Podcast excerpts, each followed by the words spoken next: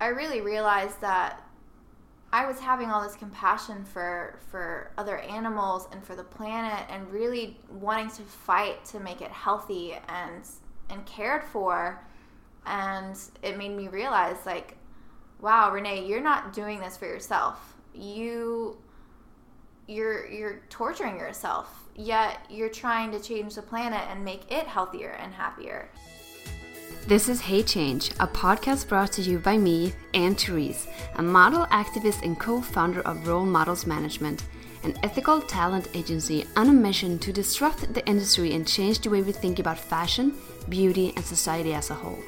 I'm here to bring you inspiring changemakers and new ideas on how we can live our lives in more sustainable, healthy, and compassionate ways. So, with that said, are you ready to jump on board the wave of change?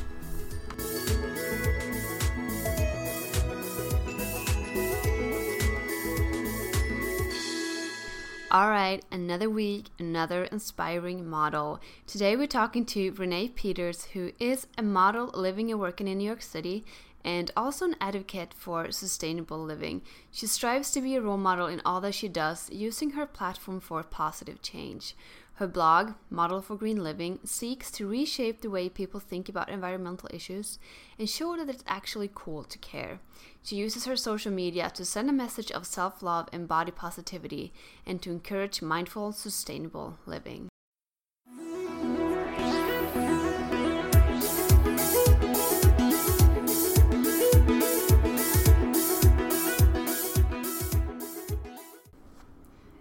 Okay, we're back on the show. Today we're here with Renee Peters. Hi, Renee. Hi. Okay, so we are in Brooklyn. It's super hot out. Like I almost melted away when I walked over here. It's so hot. Global warming is real. It's real, and I try every summer. I try not to complain about the fact that it's hot because just two months ago I was complaining about the cold. Yeah, but it's just part of nature. I think. Yeah, complain a little bit. As long as the birds are happy. When I see the birds flying around, I'm like, all right, everything's cool. You know what? I was doing a shoot this morning, and I was underneath this tree, and I'm like, listen, listen, I hear the birds. Yeah. and this guy's like, what? I'm like, it's in Brooklyn. I can hear the birds. This is amazing. Yeah. So that's a good thing. Yeah. Um, okay, so before we start the interview, we just need to clear one thing out. This is very important. Okay, what is that? If you were a spice, which one would you be and why? Wow, that's um, a really interesting question. I think I would have to pick cumin, not because I am orange or I don't know, like if I were to pick a spice, I would have to say cumin just because I love it so much and I use it in so many different things. So I guess it's distinctive in flavor, like me, mm-hmm. but also goes well with everything, like me. So yeah, cumin. Great answer. So just one thing, what what would be a dish you would cook with cumin? My favorite dish is um, like cauliflower, roasted cauliflower with cumin on top mm. and then mm. like brown rice and beans um, and like green veggies. I love macro bowls. They're super simple, but just add a little bit of cumin and it's perfect. So I macro bowl. I use sometimes Buddha bowl or just mush. My friend and I like let's make some mush today. And what we do, we just put all these things in a bowl and just eat it. Yeah, it always tastes good together. Yeah. I think it's funny because people like, "Oh, do you have a recipe for that?" And I'm like, I don't really do recipes, and I think if you pl- like if you cook with plants, you can't really do wrong. It's like it's good food put together. It's gonna be great. Yeah. Right. Yeah. Plants play well together as well. Mm-hmm. Great. okay, so Renee, share something cool about yourself. Well, I am not particularly cool in my mind, but I think that something really cool about me is that I am willing to try anything. And the more something scares me, I am more likely to do it. Um, like, for instance, this is my first podcast, and I was scared to do it, so I said yes. And here you are, shining already. Yeah. Yeah. yeah so I think that makes me cool. I think that's really cool about you. So, and also, I mean, you're a model, which is quite a terrifying um, career to pick, I would say. Uh, how is it that you became a model? What's your story? I actually started later in my teenage years when I was 19. Um, I grew up in Nashville, and my parents really wanted me to stay in high school um, and finish it all the way before I started because I got scouted when I was 14. and really wanted to start modeling then. But my parents were very adamant that school was important and that I finish. And so as soon as I was done with high school, I was like, all right, I'm going for it. I'm going to be a model. And so I just started test shooting with people in Nashville. And then um, my mother agency, Amex, found me and they signed me when I was 20. And I started working there and then met with agencies in New York and London and Paris. And then I was a working model. Cool. Yeah. So you kind of always knew you wanted to be a model. Yeah, I mean, I grew up with Project Runway. Like Mhm. when when it was at its prime, that's when I was growing up. So, yeah, I really wanted to do it. But now, I mean, your Instagram handle is Model for Green Living, which is actually how I first found you, which is I think is cool. Um, did you always know? Did you always know that you wanted to model for that cause, or do you think that came later on? No, definitely not. That came later. I always have had a love for nature and the environment and animals. I was a Girl Scout for 12 years when I was growing up. Um, but, you know, when you start modeling, it's very, it's a new skill. It's something completely different. It's very bright and shiny, and your mind kind of all goes towards being successful as a model. And so when I first started out, you know, it was all about being at the right place at the right time and doing what my agents wanted and, you know, building a portfolio and traveling. And I think the more that I traveled, the more that I saw how other cultures um, interacted with the environment and also treated one another, the more that I realized as Americans, we really kind of have it backwards. And because I had that love from a young age for the environment, really realizing like, wow, there's a lot that can be done um, in order to make the world a better place. And um, I wanted to figure out how I could do that as a model. Cool.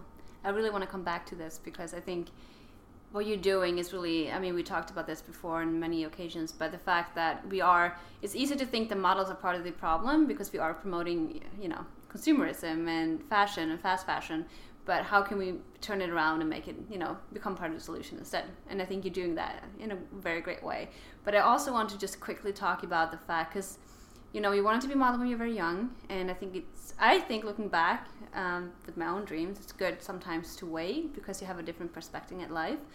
But you, i know for a fact which is what you're sharing on your blog and your instagram that the whole body image picture has taken a toll. And what how do you what is your whole story about that Well, I don't think that modeling was the culprit in the beginning. I think as a teenager growing up in America, and it seems like in the world now, you're just bombarded with imagery every day from television to magazines to advertisements that all show you these happy, smiley people that are very thin, usually white, and also just a, a very perfect ideal that's not necessarily attainable for people, but because we see it over and over and over again in our media, as a child, I looked at that and I thought, that's what I have to be if I want to be successful. I have to be skinny and I have to be wealthy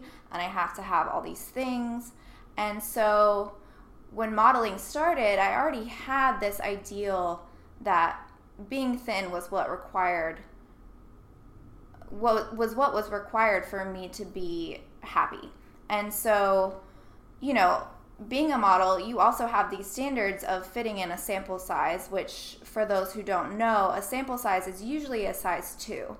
And that's very small. For, for the standard American, that's very small. And so I realized by, you know, looking at my peers, looking who was getting all the work and admiring them and admiring their success and really, really wanting to be successful as a model, I saw that, okay, I have to be this thin if I want to be successful. And so, yeah, I just, over time, I guess, became more obsessed about it than I should have been. And a couple of years ago, realized that, wow, like I have a problem. This is not just me eating healthy and working out. This is me obsessing all the time. mm-hmm. And I'm too thin for my own good. And yeah, long story short, that's kind of how it started. and you know it was kind of our, the first thing we talked about today. Because um, I was like, oh, how how you been and what are you doing lately? And you were talking about, well, I've been in this loving myself and loving my body zone, and I'm going back to like it's it's really finding the balance. Yeah, I think at least for me and my journey, I've been really lucky that I've been able to speak honestly about my problem and have overwhelming support from not only my agencies but also just from my friends and family. So just being really open about the problems that I have. Um, so that I can recover pretty quickly. And I know that that's not the case for a lot of girls. I think my situation was mild, even though it was not easy for me. Um, but that being said, the point that I'm at now, you know, two years later after admitting I have a problem, I kind of look at it as a pendulum. So it was pulled all the way in the really skinny direction. And then afterwards, I kind of just let let it go. And then you know, last year I was hanging out on the other side of the pendulum swing where I was just loving myself, allowing myself to recover, eating food, still eating really healthy. I maintained my vegan diet and I still exercised, but it came from a place of like waking up, looking in the mirror, coming from being a size zero and being a size four, and looking at that girl in the mirror and being like, it's okay. You're beautiful. Your body's beautiful. And and allowing that space to just be there.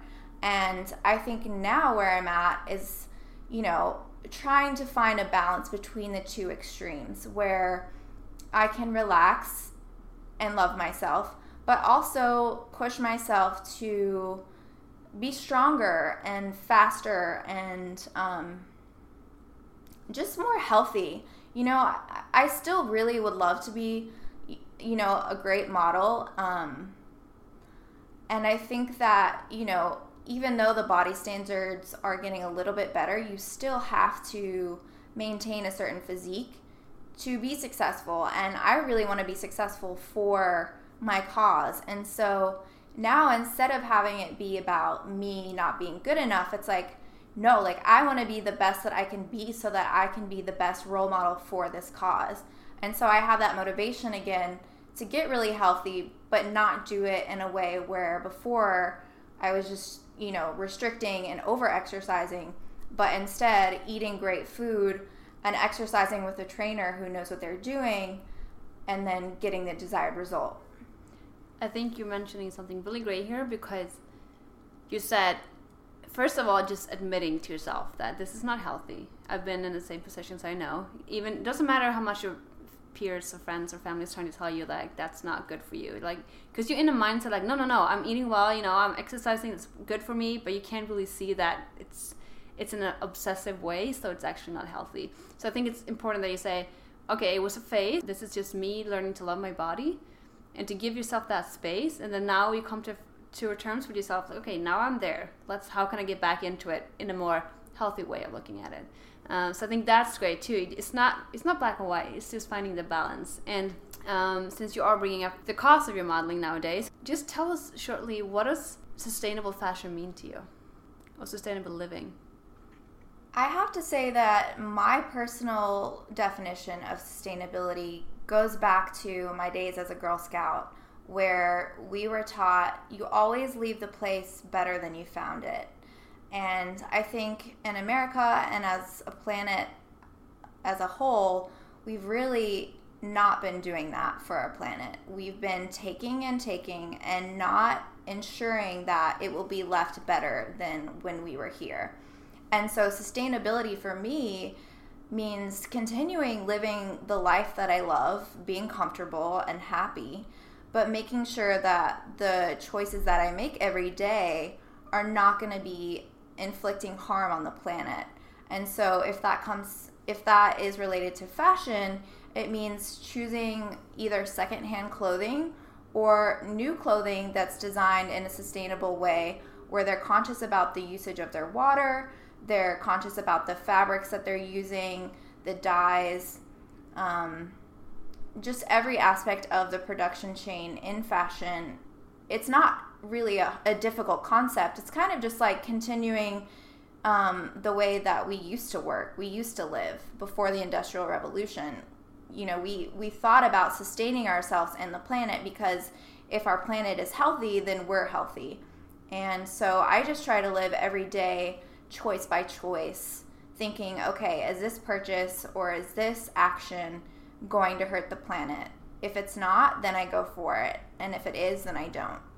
So it's bringing awareness to the everyday, basically. Yeah, being more mindful. Mm-hmm. I think a lot of people have a misconception about that lifestyle comes with sacrifices. In what way do you think that's wrong? I think that it. Tricky question. Yeah. I think that it has to come down to your mindset because it does take more time to make a decision. That's true. It you can't just walk around and just buy anything and then live mindlessly. That's just not an option if you want to be sustainable. But if you have a mindset of, wow, like I'm really using my brain and I'm really thinking about the planet as a whole and thinking about everyone that's been involved in this process, you do find things like we live in a time where you can find things that are sustainable. Every single thing that you could need, you can find a sustainable option. So it's not like you're limiting yourself. It just isn't super quick and easy like we're all so accustomed to life being. Um, and I think that the the most fulfilling thing that I have found from this journey has has been that that time that I take to to make decisions has really allowed me to reflect about who I really am, what's really important to me, what things I really want in my life, and um, it's actually much more fulfilling than my life was before because instead of mindlessly making decisions and having other people tell me what I needed, now I really know who I am and I'm making decisions that truly make me happy. Um, I come from actually I myself I myself is a recovering shopaholic. Oh wow. Yeah, uh, when well I wouldn't. It sounds drastic, but I can really say that when I was a teenager, I mean the best, my best uh, version of spending a Saturday was with going with my mom to some close town or a shopping mall, whatever, and buy as many items I could for as little money as possible. And I would go home and just lay them all out in my bed and be like, oh, I got like four new shirts and like this bag, whatever and it got to a point where like I actually had to ban myself from stores because I was start I started lying about it to myself and to my to my family like oh is that a new shirt? Like no no no I got it last summer and like a week old.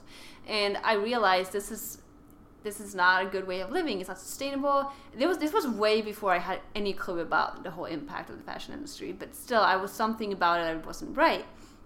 Um, and it took me a lot like a long time to realize that I don't find happiness in the things I buy. And I mean, I had to move countries. I had to move to New York, and I can really only bring whatever I fit in my suitcase or two. So I started like giving stuff away, and I would sell stuff or giving it away to like donations and such. And I realized I don't even miss the clothes I thought I needed. And even now, I went back the last time I brought a suitcase full of clothes. I think I wore like 20% of those clothing, just like hang on the rack. And I'm like, I don't even need all this stuff. And I think it's what we need to happen on this planet is definitely keep producing more sustainable clothing and think about it that way. But I think the biggest shift that needs to happen is within the consumer mind. Because we are tricked into living into this consumerism world. And to give a very short explanation about this, I am all into psychology and I read a lot of books about it. And when we shop, it goes back into our primitive behavior of survival. Because back in the days, we may have not eaten food for five days, and we like we see a rabbit or some sort of food, and like you go into this hunter mood, like hunting mood, like I need that rabbit. If I can't get it, I'll die. And you may have no energy left, but in that moment, you get adrenaline. You like, you just heartbeat goes up, and you get really excited to claim whatever you want. And the same thing happens if you're walking down the street and you see a dress you want in the window. So all the the whole rational mind goes out the window you don't you're not thinking about oh that you just promised yourself to be saving up money or that you can't spend any more this month or that you have way too many clothes already in that particular moment all your body is doing is helping you to get the dress so you think oh maybe i'll just get a loan from my mother or you know i have some money left on my credit card whatever and what follows that is a feeling of reward so you get dopamine all over the body. So actually, that's how you create a shopaholic because you just you feel good about shopping. And also, I think we live in a society where it's not okay to wear the same clothes twice in a row. So we created a society where we need to continuously shop clothes. So we don't want to spend a lot of money on sustainable clothing that can last us a lifetime because you can't use it anyway. So you rather go shop some cr- crappy things, wear it once, it'll you know tear out, but you don't care because it's just you know it was cheap anyway. And um, how do you feel about all that? How can we shift the mindset within a consumer to think about like what is cool? Well, I've been studying a lot of um, marketing in my free time because being on the on the inside of the fashion industry, you really see how much work goes into selling an idea. Because it's not so much about selling a brand anymore. It's about selling an idea. And so when you look at an advertisement, you look at that and it's telling you a lifestyle or a way of living that is desirable. And so I think that it, it comes down to the marketing. And I think that a lot of the um, the big brands that have a lot of the marketing budget, they're the ones that are telling us you have to buy more. They're the ones that are advertising, you know, it's been a week and we have new clothes and so you don't you're not going to be cool if you're wearing what you wore last week. Like, come and buy our new things. And I think that brands really have to realize that if they're doing the right thing, their marketing is is crucial. They have to be able to create a a reason and a story about why this lifestyle is better than the old paradigm. And um, for me, for instance, like with my brand, I'm really trying to show that, you know, living sustainably isn't this 70s hippie mindset, um, you know, with tie dye and patchouli and super granola. Like, it's actually just as cool as, you know, any other model living in New York City, um, you know, in the fashion industry. And so I think it's really about, um, using using our media strategically and um, letting customers see that it's not something scary and it's not any different it's actually better mm-hmm. um, yeah i don't know i just think that also like watching less tv and consuming less media has also been really helpful for me in this because it can be really um, it can be really taxing on your mind to like mm-hmm. be constantly bombarded with all these advertisements and people telling you what to do. Just both advertisement and like the shows we're watching, you know. I, f- I mean, not to mention the show, but like the Kardashians, like what are they all about? Consumerism and you know getting the eyebrows done, and it's just this luxury lifestyle. And I even know hairdressers like, yeah, all the teenage girls want nowadays is come in and have the eyebrows look like the Kardashians, and I'm like, what happened? You know what? it's I mean it's been like that for a while, but I think it's it's not sad, but I think I want to look at it from a positive perspective to be like, let's change it. Let's find pride in the things we have.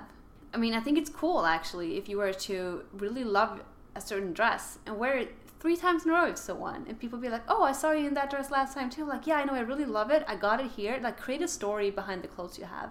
Make that become part of your identity. Mm-hmm. instead of you know I think, yeah, I think if you can make the clothes part of who you are and be proud of that, I think that's really cool in today's society. And to be like, well, yeah, I mean, I'd rather have one really cool dress that I like and be sustainable and then communicate that so you start planting seeds. Because what we don't realize, we're in this hamster wheel mm-hmm. that's been created by media. Yeah. And we are prisoners in that hamster wheel and someone else needs to come in and be like wait a second what are you what are you thinking about here like be that person in the party that sounds yeah fun. yeah and I, I, wrote a piece um, for when i had my aha moment about fast fashion um, for the fashion revolution where i talked about how giving up fast fashion was really really powerful for me and it helped me find my identity and i think a lot of people who do have, you know, habits of constantly consuming, they don't really know who they are and they're not really forced to figure out who they are and how they want to showcase that because they're constantly just buying new things. Like if you have to really think about who am I? How can I reflect that to the world through my clothing, but also have it be you know, stuff that lasts for a long time. Like you have to be comfortable with that image that you're portraying to people and have it last for a couple of years because the things that you're you're owning they're going to stay with you. Mm-hmm. And so people are going to see you in them more. And so for me, I realized like I'm a much more minimal, clean um I really love Japanese like bigger clothing. I I think um I really found my style and you know, I'm more comfortable in in just buying things that fit within that aesthetic because I, I know they're gonna last me for two three years and and that's who I am mm-hmm. and that's what people will see right and I think also because you know the fashion keeps changing from season to season so if you keep following the fashion you're gonna have to keep buying new stuff so it's even good for your economy to buy one thing that really fits who you are and then just keep it around yeah and I mean, I still buy new clothes. Mm-hmm. You know, mm-hmm. it's not like I'm going and I'm I'm buying like three things and you know, I wear the same thing every day. I mean, no, I have a great wardrobe, but it just was consciously put together and it when I add things, I know that they're adding value to my life. They're not just something that is going to sit in my closet. I'm going to look at, put on, not want to wear anyway, and then end up giving it to you know goodwill or throwing it away and um, we really realize too now that donating doesn't mean that it's actually going to go somewhere good now it usually means that it's going to be especially if it's something cheaply made it's going to be shipped to somewhere like haiti and then disrupt their fashion economy because they're getting everything for free mm. and so nobody wants to create anything anymore and so yeah, you just have to you just have to be comfortable, I think, in your own skin and like really own something that that makes you happy and truly reflects who you are. I think you are tapping into something very important because I think today we just like, well, I mean, even with plastic and stuff, we can, that's a whole other conversation. But, oh, I'll buy a plastic bottle, I'm just going to recycle it later. But it's like, it's yeah, it's better to recycle it than to throw it in the trash, but it's still not good. Like try how can we go from consuming, consuming, consuming and being better at recycling to just how can we consume less? Like you said, like you're still shopping clothes, but you want to shop clothes that you know you're gonna have for a while, not just that something's gonna go in and out of your wardrobe in like two months. And I think it's the same with you know going out to get a coffee. Bring your own coffee mug and you know reuse that or try not to get a straw and try not to use plastic forks and stuff because everything that's being produced all the time is going somewhere in our landfills or it's being somewhat recycled and it's good that we have recycling but i think it's easy for people to just give that excuse to like well i'll just recycle it later yeah and um, not that that's a bad thing i don't want to make anyone feel bad but just how can we go even further to be like how can we actually reduce that waste already created. Yeah, and I think it's really interesting because we do see people like you and me um, so much more now that are really trying to be mindful and really excited about doing the right thing. Most people want to recycle now, and that didn't start just because people wanted to start recycling. It started because the government started implementing that you have to recycle, and there was mm-hmm. education around it and then it became normal and now people are excited about it mm-hmm. on a mass level and i think that when it comes to consumerism and and the responsibility lying on the consumer i think that there is a point where yes the consumer does need to be mindful but i think to have more um, more change on a massive level the governments really need to be involved and we need to have legislation passed that doesn't allow Starbucks to use their disposable cups anymore. You know, it doesn't allow for straws to be mm. a part of everyday life. It doesn't allow for, you know, plastic bags to be the option at mm. grocery stores. And I think um, you know, my lifestyle isn't difficult, but it is more difficult than if the government was making things right. easier. Mm-hmm. Um, because most of the burden does fall on the consumer right now. And I don't think that that is fair. And I think that in order for us to see more change, it's up to the powers at B to make it easier for people and make it make it more readily available because um, they really do have the power and the infrastructure to do it. And then, as we know from past campaigns like recycling, over time, people tend to prefer it. And so it's just about implementing things like that and and having more checks at the corporation level, I think, you know, if you're going to produce something, you're responsible for where it goes. Mm-hmm. You know, if you're going to produce clothing, then what happens when the user is done? You have to take it back and you have to have a way of like closing that loop. Mm-hmm. Um, I mean, it's great that right now H&M are implementing all those recycling bins, which I think they should promote even more. But it's a step in the right direction. You know, you can actually recycle your clothes. It's not just about giving to a poor country. You can actually reuse the materials in it and create this circular way of make, doing fashion instead of linear. Yeah, yeah. And H&M gets a lot of flack, and I don't think that that's cool because they're a company that was one of the worst. Mm-hmm. And they heard our complaints and now they're doing something about it. Yeah. And they're investing so much money in their programs for sustainability and recycling. They're making fabrics that are out of recycled material more and more. Like, I don't know if you knew, but just like a couple of years ago, you couldn't make jeans that were 100% recycled just because the breakdown of the fabric over time made it to where it wasn't usable in a new pair of mm-hmm. jeans and they've invested so much money in in finding new technology that they're getting closer and closer to 100% recycled on this clothing mm-hmm. and so i think like we all start off ignorant yeah. and then if we if we get knowledge and we choose to do something for it then we should be celebrated not not chastised for it. So with that said, as a consumer, you have the power to vote with your dollar or whatever you know currency you you yes. shop with. Uh, but like since H&M and I know a lot of other brands too are creating lines that are sustainable, go choose those clothes instead. Because it's showing them that oh, it's there's dem- there's a demand for this, and they are rewarding us for making all those investments.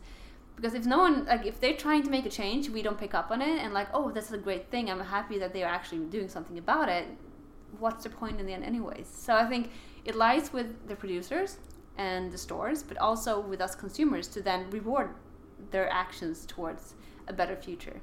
Yes definitely so with that said too if there's anything like go to the grocery shop be like oh that's this new kind of vegan meat i never tried it out before like the more we start shopping for those products they will gain market share and we will see so big shifts in, in the environment and in the in the society as general. Yeah. Definitely. I kind of look to the organic food movement in America um, as an example for the way that sustainable fashion could could progress mm-hmm. because it really did start with consumers wanting it and then buying it and then people who weren't offering organic produce realizing, wow, we're missing out on this huge part of the market. And now when I go home to Nashville, you know, the regular chain grocery store has a huge organic section. Mm-hmm. And that's because the consumers demanded it mm-hmm. and they didn't want to miss out on it. And I think, you know, H&M um, is one of those people that is not afraid to test the waters and be that first person. And they're they're realizing like there is a demand for it. And other people are gonna not want to miss out on that. Mm-hmm. and so they're gonna start doing it. But it, it has to be demanded by by people. Yeah. So what is one advice um, or like let's say for someone who's never even thought about sustainable fashion this might be the first time they even hear about the impact of the fashion industry um, or the food industry or just everyday living sustainably, what are three tips you would have for someone just starting out? They can day like start today to be more sustainable consumer.